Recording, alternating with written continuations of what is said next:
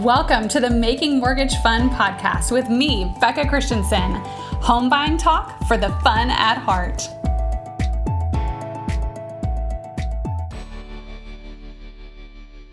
Hey, hey, y'all. Welcome to the first episode. Um, I am super pumped about this podcast. I feel like we're going to be able to go over things all the way from I'm just getting started in the process and have no idea what I'm doing to I'm buying my fifth investment property and uh, I want to strategize how I can continue to purchase more and build my portfolio. So, all of those wonderful things we will talk about on this podcast. So, welcome, welcome, welcome. I'm again just so glad that you're here.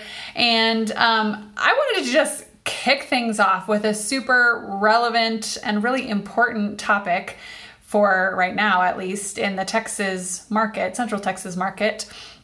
Um, I'm, I'm, licensed in Texas and Florida, but uh, most of the time I'm helping clients in sort of the Central Texas area. So, um, yeah, the market's a little bit crazy. And um, a lot of the times, sellers are expecting buyers to include the uh, appraisal addendum with their contract. So I wanted to go over that because it is a little bit of a newer addendum um, that was added to the TREC contracts um, somewhat recently. And so the it's actually the addendum concerning right to terminate due to the lender's appraisal. So before this addendum ever came out, uh, back in the olden days when things were a little bit more simple, the if the appraisal came in low, lower than the sales price, even if it was a thousand dollars low, if it came in low, then automatically negotiations were opened back up. And the buyer could come back to the seller and either ask them to lower their sales price um, they could ask them to maybe meet them halfway, or the seller could just say no, tough cookies. Um, sales price is what it is, and the buyer would then need to come up with the difference. So there was that option. It was it was all back to the negotiating table. So when this addendum came out, it then became an option to not have that happen. Um, and of course, we are speaking about conventional loans. If you're talking about any of the government lending, which would typically be FHA, VA, or USDA loans, there is not an appraisal addendum for those. So this is mostly just referring to those conventional purchases. And so the addendum has three options, but I really just want to talk about the first two because I think they're the most relevant right now.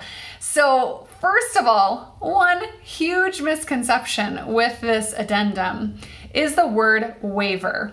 And I have so many clients, precious as they are, come and say, well, we filled out, we signed for the full appraisal waiver, so we don't need to order one, right? Which isn't exactly correct. when you're doing the, the appraisal waiver, it does not mean that you don't have to get an appraisal for your loan. The only way that we can not get an appraisal for your loan is if our automated underwriting system gives us that waiver. It's called a property inspection waiver or a PIW. So that's something that's different from the contract. That's something within the system. And to be honest, I haven't really seen that very often. I see it every once in a while if um, someone's putting like 50% down or a massive amount down um, and the rest of their borrower profile is just immaculate, then maybe we'll see uh, a property inspection waiver and we literally won't have to order an appraisal. But that's pretty rare on purchases. So, just to clarify, that is not what this appraisal waiver is for, not to completely waive the ordering of it. Um, what it is doing is sort of waiving the right or potentially waiving partially the right to negotiate depending on where the appraisal comes in. So, option one is the full waiver, the whole enchilada, if you will. And it's basically saying that I understand as a buyer, I understand I'm going under contract at X sales price. And um, I understand that the appraisal may not come in at that sales price, but I am still agreeing, regardless of what that appraisal comes in at, to buy this home at this price. So, for example, let's say a home is listed at 350,000. And, uh, you know, they, in this market, you're having to overbid. So we bid um, to up to 400,000. So 400,000 is the sales price. Um, the waiver is saying it doesn't matter, that full waiver, of course, sorry. It doesn't matter what the appraisal comes in at. It could come in at 375, it could come in at 350, it could come in lower than that, hopefully not. Or it could come out right at the sales price at 400,000, but regardless of what it comes out at, I'm agreeing to buy this house for 400,000. The other option is the partial waiver, where essentially the buyer is saying, I understand this appraisal may come in lower than the sales price, but I'm only willing to sort of cover the difference down to a certain level. So if we use our same example of a list price at 350,000, sales price at 400,000, perhaps a buyer might say, cool, I understand this appraisal might come in low. I'm good with that down to 375,000. And what they're saying when they're saying that and doing a partial waiver is if it comes in at 375 or above, then they're coming up with the difference if it didn't make value at the 400,000 sales price. But if it comes in below that threshold that they've set on the partial waiver, now we're back to how it was old times. We're back to the negotiation table with the seller. So we're discussing will they lower the price uh, to match the appraised value? Will they meet the buyer halfway? So on and so forth. Um, and at that point, honestly, the seller could still say um, that they don't want to move anything, in which case there's a, a latter part of the addendum that perhaps can allow the buyer to to exit the contract at that time. Um, but yeah, I think this is a really important piece, uh, an addendum that hasn't been used necessarily all that much, and now suddenly.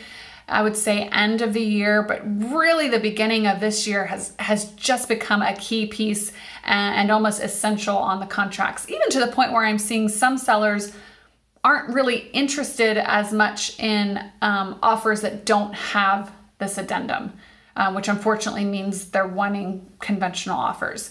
Um, so we just kind of have to be strategic with how we're offering um, things and, and which loan type we're using to, uh, to win these offers in this competitive market. So that is the gist on the appraisal addendum. I hope that was helpful for you because again, it's it's a little confusing. You're not waiving having to order the appraisal. You're sort of waiving the right to negotiate beyond that.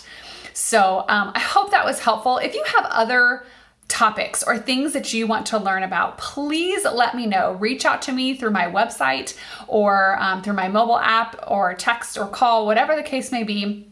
And uh, let me know what topics you'd like to learn more about because, again, I'd like to cover the gamut in this uh, podcast, all the way from the beginners 101 class, if you will, all the way up to the, the 106 or 601. I don't know how colleges do their class numbering stuff anymore. So, whatever the case may be, from beginner to advanced.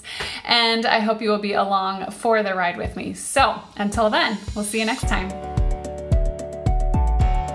Thanks for listening to today's episode.